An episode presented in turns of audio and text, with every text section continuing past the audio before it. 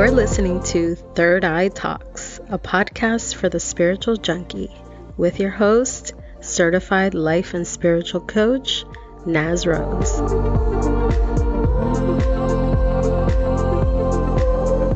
Welcome back to Third Eye Talks, dear listener. I am your coach, Naz Rose, certified life and spiritual coach.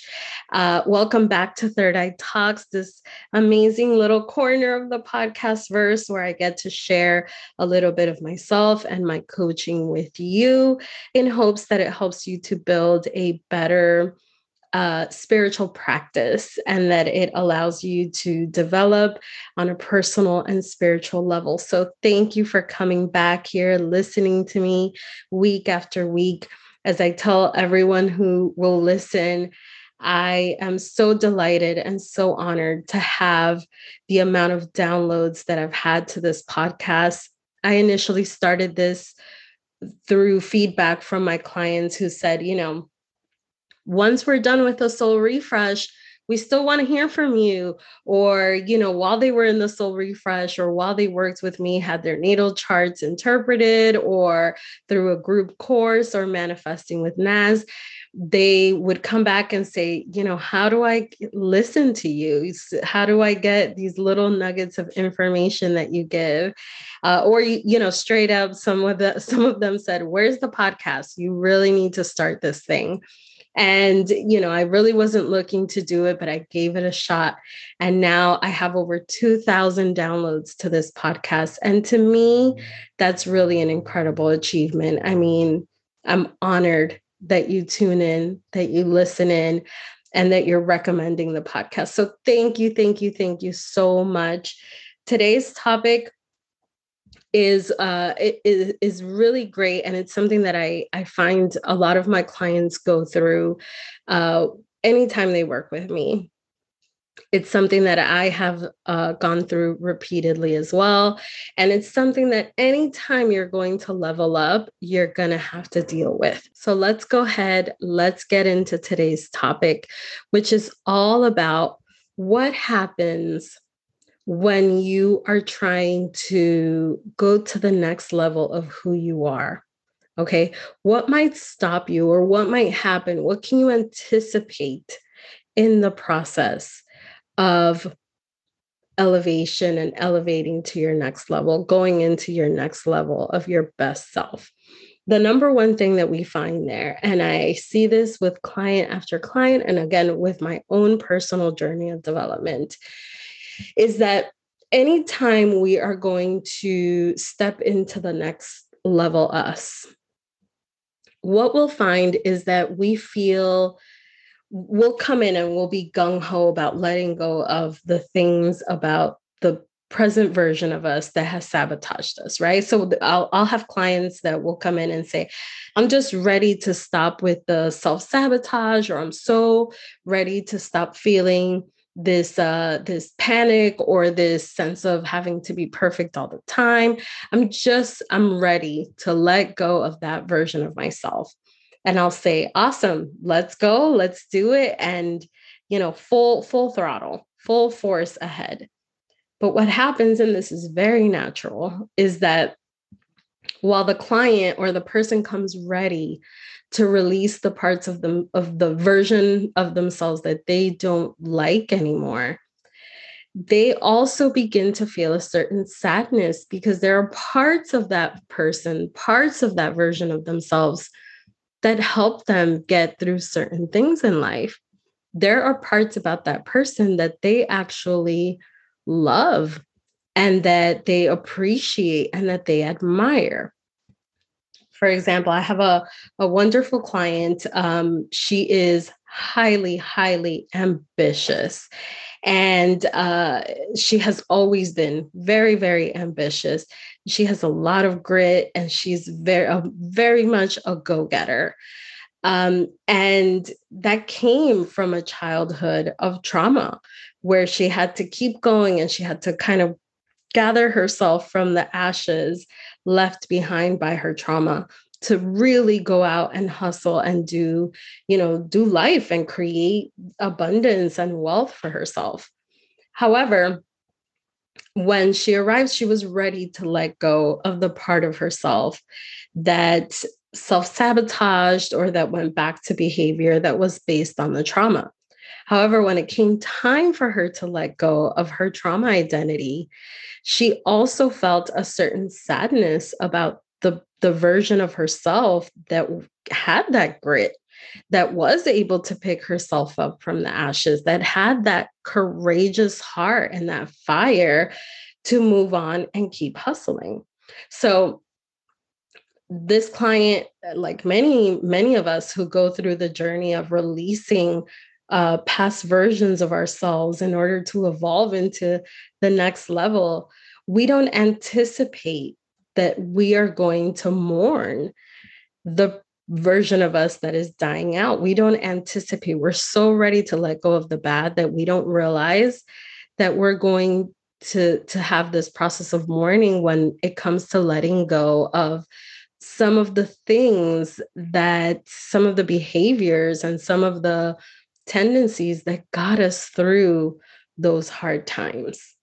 So and it, it, doesn't mean that we always have to let go of those pieces. No, some of those pieces we can carry with us. But, you know, for those of us who are going through the big process, um, letting go of the bad can sometimes also mean letting go of some of the other things and we will miss that version of us and and the power and the grit and even sometimes you know the anger that got us through uh, a certain life experiences. So anticipate that the mourning is going to be there.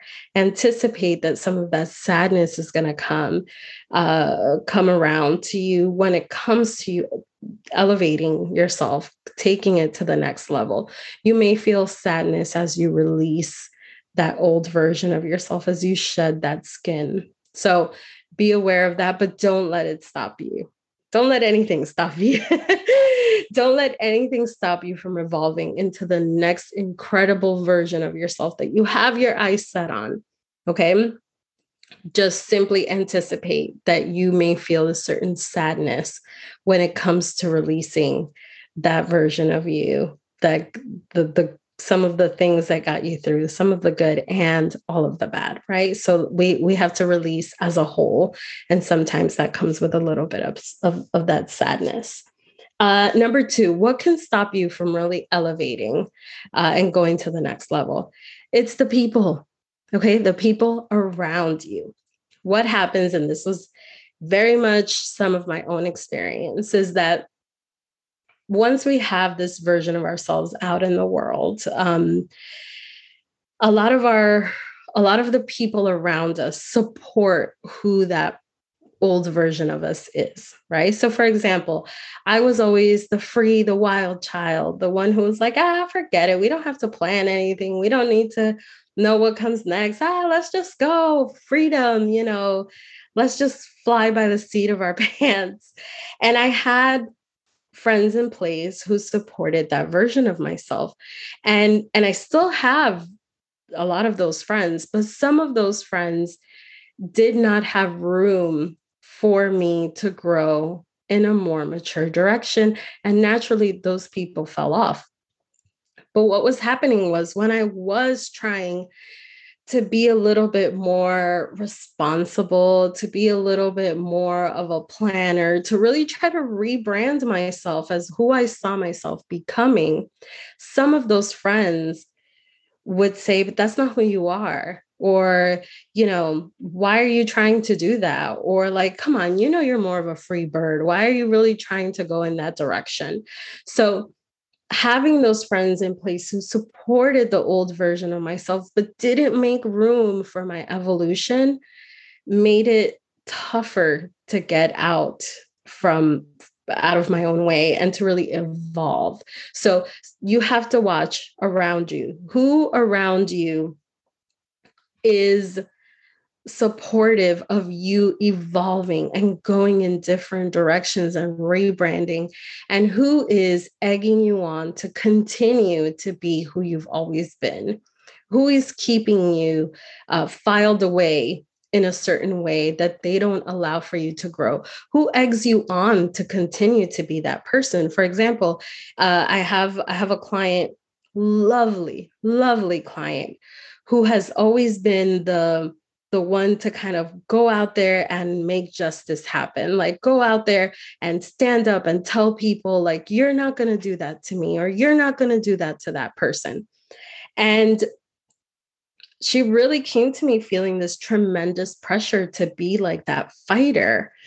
And whenever she tried to peel back and and go away from that because she was tired of being the one to carry the justice burden and to be the aggressor a lot of times. She was tired of being that person. And when she tried to shift into a more you know calm like i don't have to fight for everything i'm for everyone type of person she met she was met with a lot of resistance and her family and her friends were like well no you know you're the one that does this and you're the one like she'll get it done. She'll go out there and she'll fight for you and she'll and and they kept her there.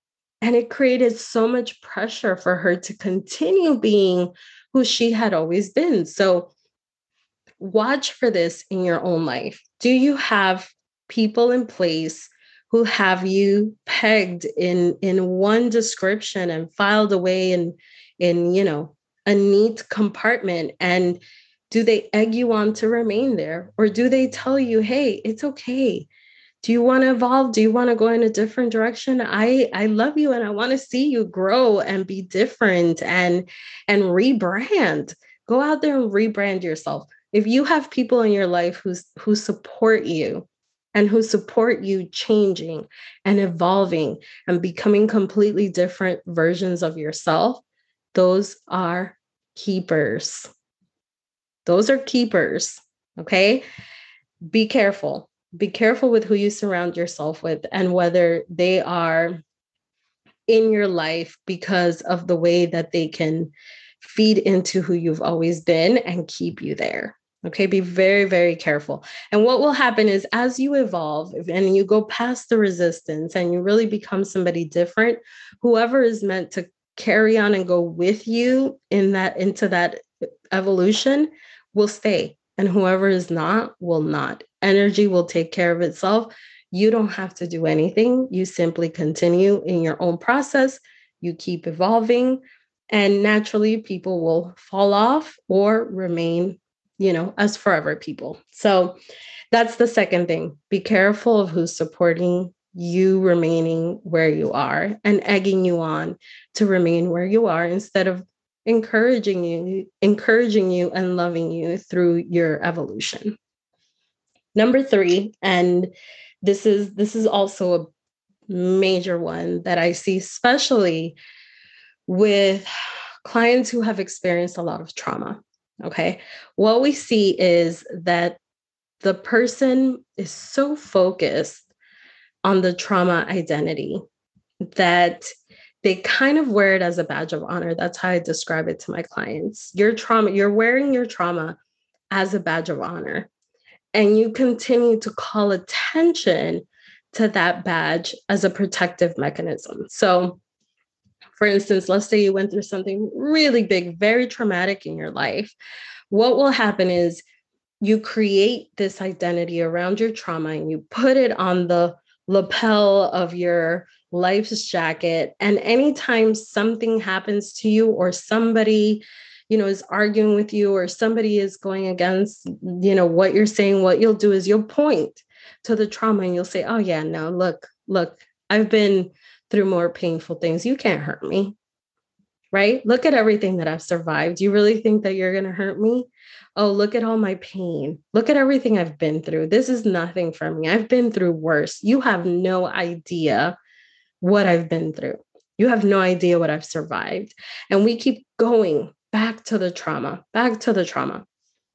And if you are in this position, my advice to you is obviously seek the the assistance and the help that you need, okay? A therapist, a counselor, they can help you to release in the best possible way your trauma identity. So please, please, please, if you're going through this and you find yourself seen in, in what I'm describing, find the help that you need okay? You can live without your trauma identity. And that's my point for bringing this up is we sometimes cannot elevate to the next version of ourselves because we are so tied to that badge to that trauma identity that we don't know who we are without it and what happens there, what we really need to do there to flip that around, uh, like I said, besides getting the help of someone who can who can process the trauma with you and really allow you to release it in the healthiest way. Besides that, what we need to do is find ways to describe ourselves based on who we are internally.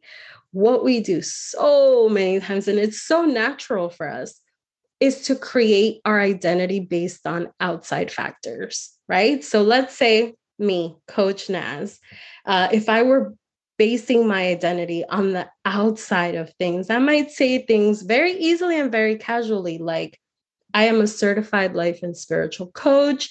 I am a 16 year marketing veteran. I'm a mom. I'm a wife. I'm a daughter. Uh, and I love dogs, right? Those are all external things. Those are external parts of my identity. And what happens a lot of times with trauma is we use that trauma as a description of who we are. But really, my real identity is inside. Our real identities are things like, again, going back to an example, I am Naz and I am joyful. I am helpful. I'm nurturing. I'm loving. I am spontaneous and somehow really, um, you know, have a sense of stability about me, right? Something like that. There's, it's an essence, it's from the inside.